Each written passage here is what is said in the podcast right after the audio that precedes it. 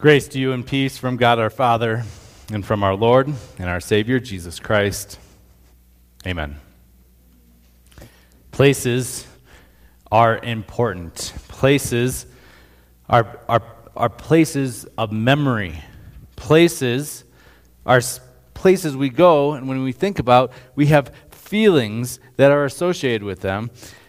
And we want to go places. When kids graduate or move on from one grade level to another, a book that often gets shared is this book by Dr. Seuss called Oh, the Places You'll Go. My son Asher, when he completed preschool over here in Open Arms, received this book, as many kids did when they finished kindergarten. So let me read to you a little bit, not the whole book, but a little bit from Dr. Seuss. Uh, oh, the places you'll go is, is a book of, of optimism.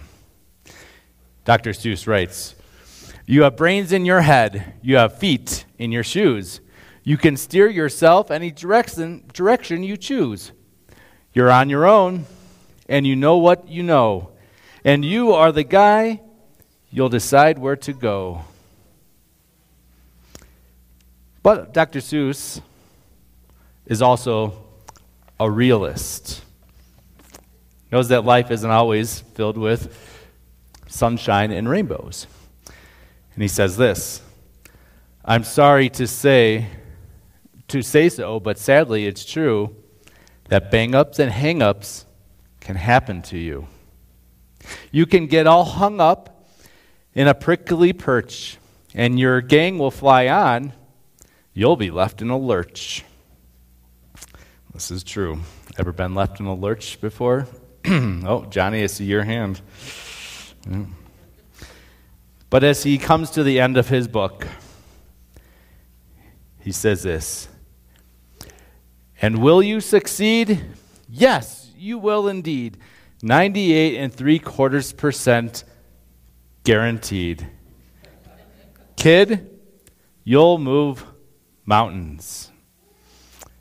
This is his book about the places we'll go. We're going places when we follow Jesus. This Lent, we're taking some time as, as we're, we're, taking this whole year to go through the book of Matthew, series that I've called Follow Me. And specifically during the season of Lent, we're working to prepare ourselves for Holy Week or, or Passion Week, for that final week of our Lord's life and ministry here on earth before his death and resurrection. And so as we prepare ourselves, we're going to places. The places of the Passion, places that our Lord Jesus went to that final week, that Passion Week. And we follow him there. Last week, we went to Jerusalem, the city in which Jesus was crucified. Now we're starting to zoom in on specific areas towns close to Jerusalem. And today, in particular, we're going to be looking at the place of the temple or the Temple Mount. And so let's talk about the, the temple a little bit. The temple had been around for a thousand years, give or take. It was destroyed once and rebuilt by the time of Jesus. So this is referred to as kind of the second temple period. And so the temple has since been destroyed, and we'll talk about that in a minute. But so this is a uh, artist rendition, uh, re, you know, uh, and then I'll show a model in just a second. But you can see here, here is here's the temple, and then this whole area around the temple is what's referred to as the Temple Mount. That is still there. It's in place. Uh, it's big. It's not going anywhere. It's been, been there for a couple thousand years.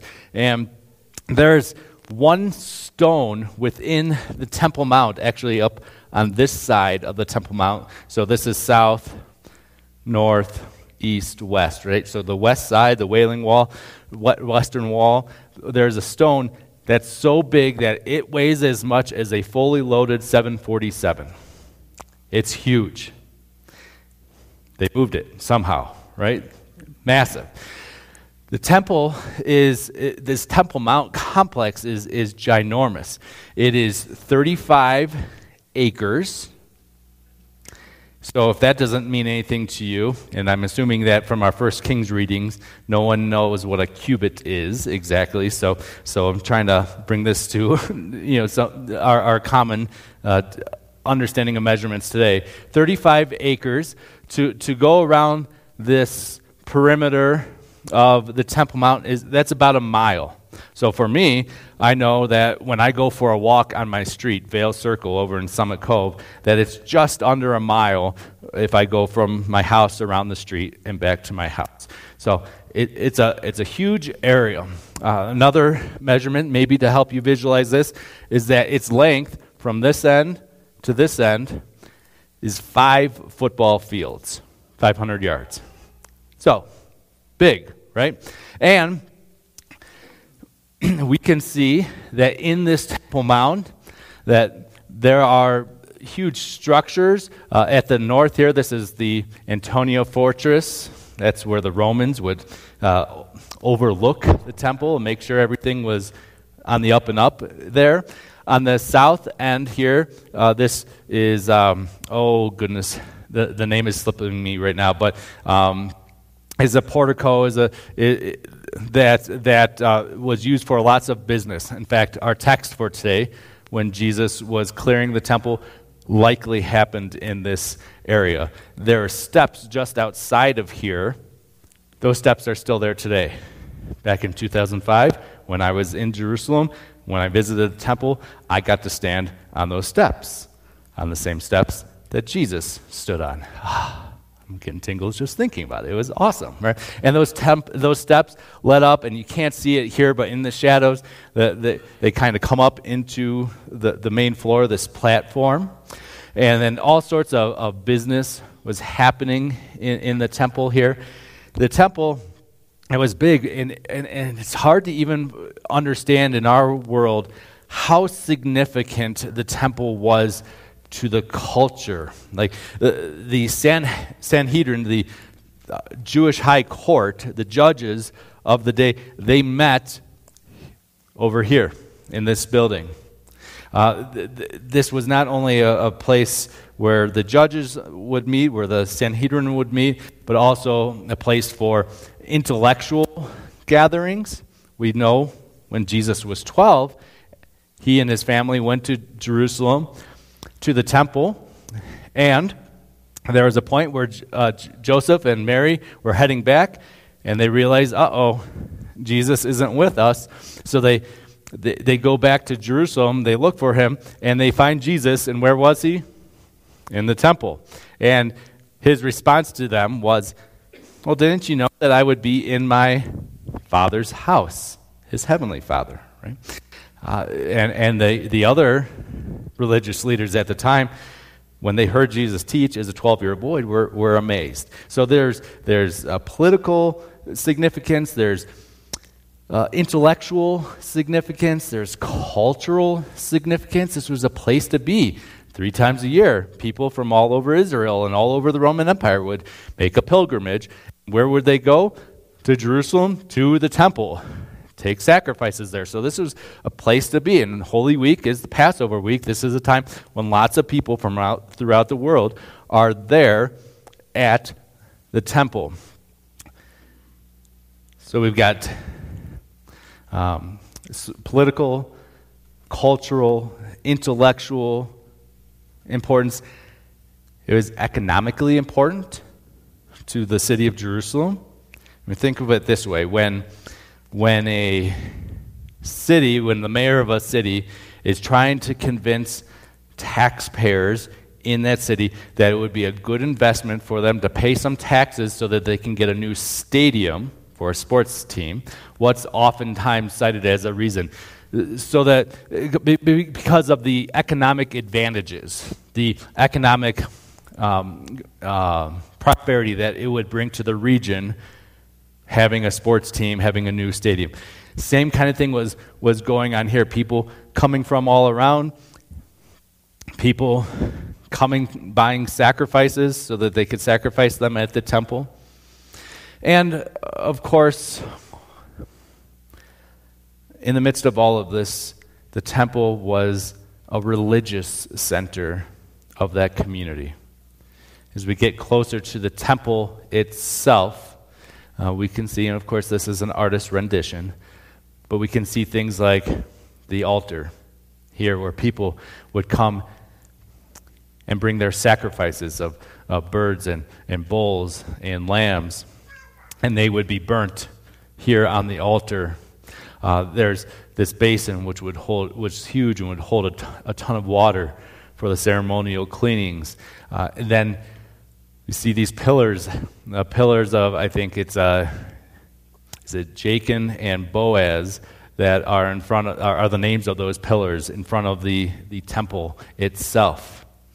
Going inside the temple, it was glorious. It was beautiful. It was these. Its walls were lined with uh, with gold, and the windows were were created in such a way that when the sun rose in the east, again, uh, we, we, are, we are facing west, so that's the east entrance of the temple, right? When the sun came in, rose in the east, it would shine gloriously inside of this temple. There were the lampstands and the lamps, there were angels, and it was beauty. And all of this, what's this point to? It points to God and His glory and His power and His grace. It's a place of worship. This portion of the temple was something that most priests of the day, maybe once or twice in their life, would get to go in here, and you can kind of see right back here the altar uh, of incense that they where they would go and offer up prayers. This is where Zechariah, John the Baptist's father, would have been. And then if you go beyond into this area, there's there's this huge curtain separating the holy place from the holy of holies, the most holy place. That's a 10 by 10 room, a cube that holds the presence of God on earth during the period of the Old Testament. It's where only one day a year the high priest of Israel, on one day a year, the Day of Atonement, Yom, Yom Kippur, would go in there and would take with him a basin of the, the bull, of the, the lamb, uh, for the atonement of the people of Israel. He would go in there, and they went in there with such reverence and, and, and awe that they tied a rope along around his, his ankle so that if he went in and died, while he was in there, no one else had to go in. They could just pull him out. uh, so you could see, like, this whole thing, this whole structure was meant to point to God and to His grace and to his Jesus, uh, and to, and to ultimately, we would say, to Jesus. So here, Holy Week, Monday of Holy Week, Jesus enters into the temple, probably through these steps, and he's in this area.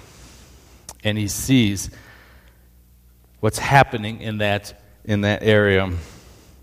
And one of the things that happened was that the, there was the selling of animals for sacrifice. Now, you think about it, this wasn't in and of itself a bad thing, as actually a, good thing. People are coming from all around the, the world. They probably don't want to be lugging their bull or their lamb or their birds all the way from Alexandria or all the way from Cyprus or wherever they're traveling from, right? So they would go and they would go into these uh, the temple courts and there was a certain currency that that currency could only that that denomination could only be used in the temple. So people would go in and they would exchange their money their currency that they had their dollars for the temple currency.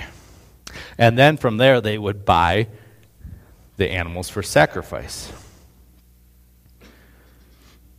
Now, Jesus hung out in the temple a lot his last week on earth. And he saw this,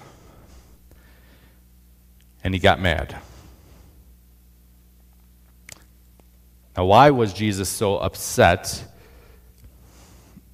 at the animals being sold and, and at the uh, currency exchange? Not because they are in and of themselves bad, but because the people were operating in a corrupt manner. They were using unfair, unfair balances so that they could get a little bit more money when they did the exchange. They were jacking up prices because they knew it was tourist season and that they, they could charge $400 for a hotel because it's the Saturday of President's Day weekend, right? And, and Jesus saw this corruption, and this gets him mad. Not only that, though, there's more going on here than just economic corruption. Because throughout his three years of ministry, Jesus has been, been teaching, has been be performing miracles and healings. And what he's been showing and predicting is his own passion, how he had to go to Jerusalem and, and die, and then three days later rise again. Some people came and were following Jesus, were disciples of Jesus. But there's others, not at all. They were resistant. In fact, they challenged, they tried to trick Jesus, they were trying to kill Jesus. People like the Sadducees. Sadducees, as I've mentioned before, uh, kind of like your East Coast liberals, right? They they uh, didn't believe that the entire Old Testament scripture was inspired by God. The Sadducees didn't believe in things like a resurrection from the dead. So there's them. There were, there were also Pharisees who had created so many laws that they're making these laws and telling people you have to do this, this, this, this. This is how many steps you can take on a Sabbath day, and you can go here but not there, and all these laws. And they're creating these laws but not doing them themselves, so Jesus calls them hypocrites. They're not believing in Him, in, in Jesus. And, and all these people, Sadducees and Pharisees, those who are selling in the, the temple place, they're all just, they're trying to maintain their place in life, trying to stay comfortable, trying to get ahead, maybe at the expense of others. And so, what does Jesus do? Turns over tables, drives out the, the, the money exchangers, clears the temple, says, This is it. Enough here. My house, this house, is a house of prayer, and you've turned it into a den of robbers. You see, there's all these peripheral things that are going on. But here's the big thing here's the heart of the matter. People lost sight of God's grace. The people didn't hear or believe in Jesus. This was a pivotal time, uh, a, a, pivotal time where there was a shift from the presence of God on earth, the dwelling place of God on earth, being in the temple, now to being in the person of Jesus Christ. At his incarnation, we believe that Jesus, born of, of Mary, but conceived by the Spirit, was both man fully and God fully. And Jesus, through his three year ministry, was over and over and over and over and over trying to tell people look, guys, things are changing here. Follow me. Everything in the Old Testament, everything in the temple, in that place, all of it was pointing to me was pointing to my to the grace that I have because I am God. And not only was he saying these things, but he's backing up his claims by doing things like mm, saying to the person who couldn't walk, Get up. You are healed. So that when he said things like, Your sins are forgiven, people would know that he was operating with authority, authority from God. Today, we gather in places. We're gathered in a place today. People are gathered in places, and it's so important that we remember the focus. Remember that everything in this place is meant to point us to Jesus. Some, some churches, some cathedrals, oh, they're beautiful. And you look at the, the ornate basilicas. I'm thinking of those, especially in Europe, but even here in our own country. I know the St. Louis Basilica in, in St. Louis, Catholic would walk in and it was just gorgeous how much was put into that place. But when, if we go into those places and we see the altar and the candles and communion, we, we can say, oh, there's, there's a cross. This, this looks like a church. However, there are places that look like a church, but then you start listening to what's being spoken. And it's not about the love of God. It's not about His grace and forgiveness. There's no mention of sin, namely, there's no mention of Jesus. We can have the greatest buildings, but if there's not Jesus, it doesn't matter. On the flip side, we can go into places that are Bible believing. And they teach from the, from the Bible. And they teach about how to be a good parent, and they talk about sexuality, and they talk about uh, uh, being faithful children, and being good in the workplace, and they talk about dealing with emotions or whatever, all kinds of good guiding principles that come from the Bible. But if they don't talk about Jesus and the forgiveness of sins, then they're missing the point. They're missing the fact that everything in here points to Him. When we get to a place where we're worshiping something other than Jesus, we think, wow, look at this building. Look how beautiful. That's see that over there? That's my pew. I've been sitting there for 35 years. My butt print is is, is, is in that pew, right? Uh, when we, we start looking at buildings and, and we start getting hung up on things like the carpet or, hey, did anyone notice? We're making some moves here at Christ Lutheran Church with our technology over the past few months. We've added some cameras and, and that sort of stuff so that there's those of you watching us on, online uh, and hearing the sermon online. Uh, we were able this past weekend, Friday and Saturday, and the day before, two men from Peace Lutheran Church in Arvada came up and built a sound booth for us. And it's good. Oh, but we do not worship technology. We worship Jesus. And for the times that we have started to drift and place our heart, our hope in something other than Christ, may we repent. Repent of our sins and return to following Him. Jesus, the next day after he cleared the temple, he was back in the temple teaching again. And as he was walking out on Tuesday,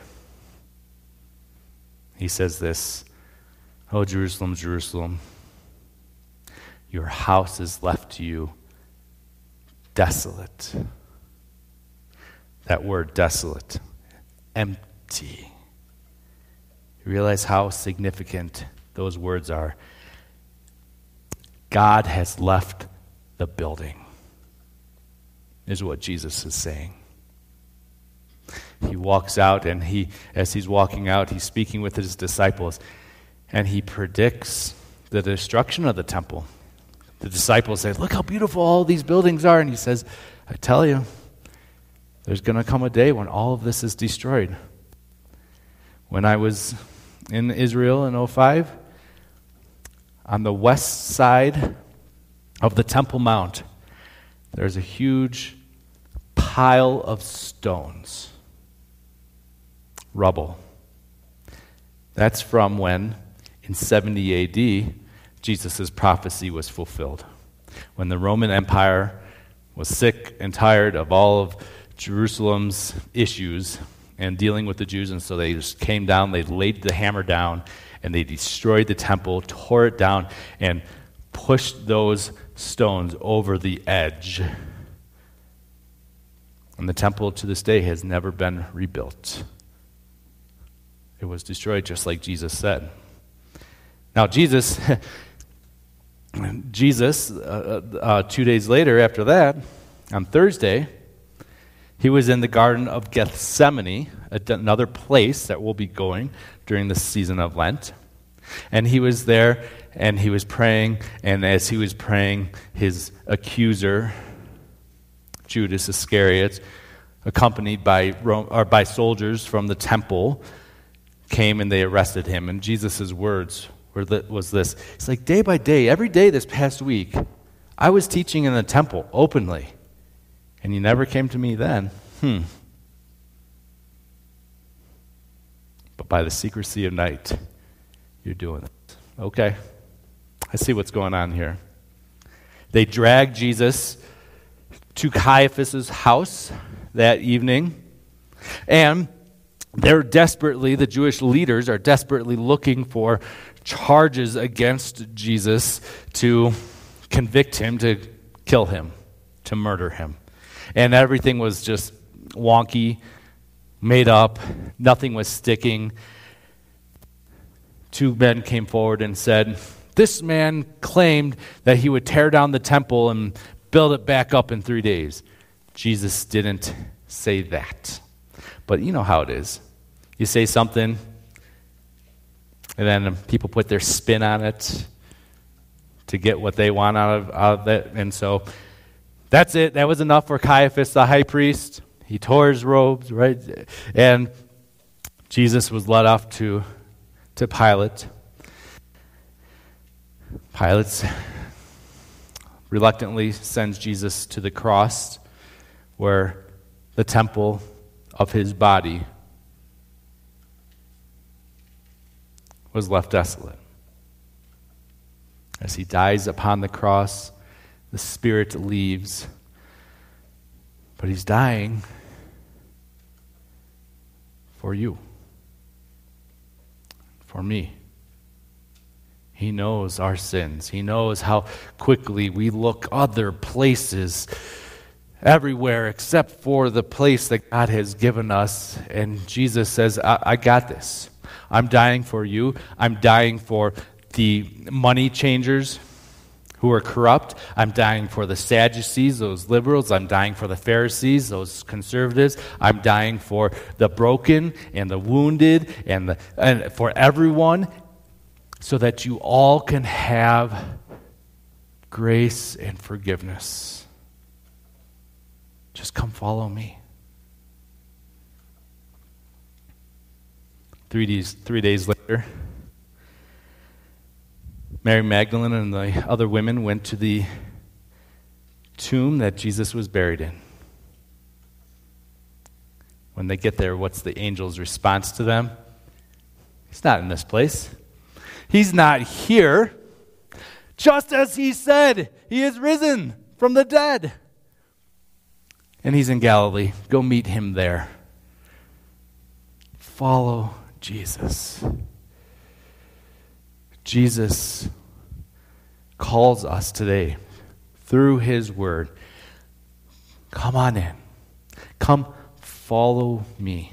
When we hear his word, it's a word that points us to Jesus. When we received his sacraments, like we did just a moment ago, we know it points us back to Jesus, his cross, his resurrection, and to the life that he keeps on giving to us every day.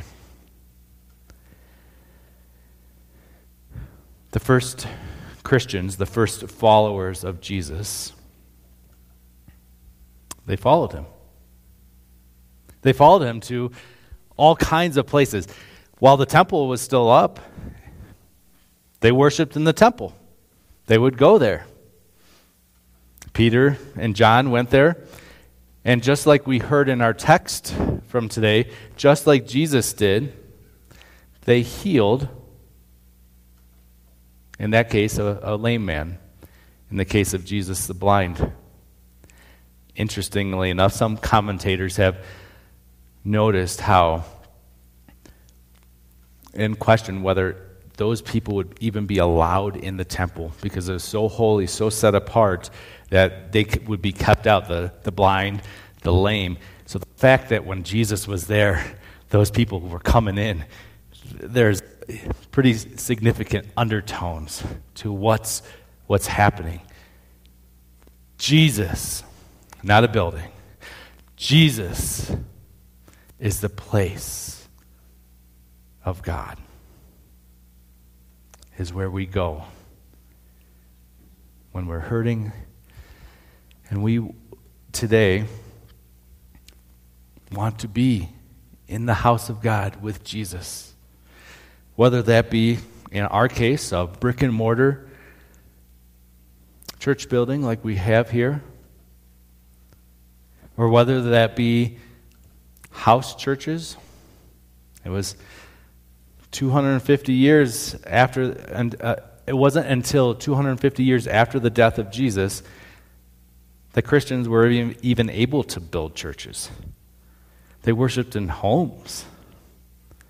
So, as we're looking, as I'm hoping that we are planting churches and sending missionaries to places like Kremmling and Fairplay and Georgetown and Leadville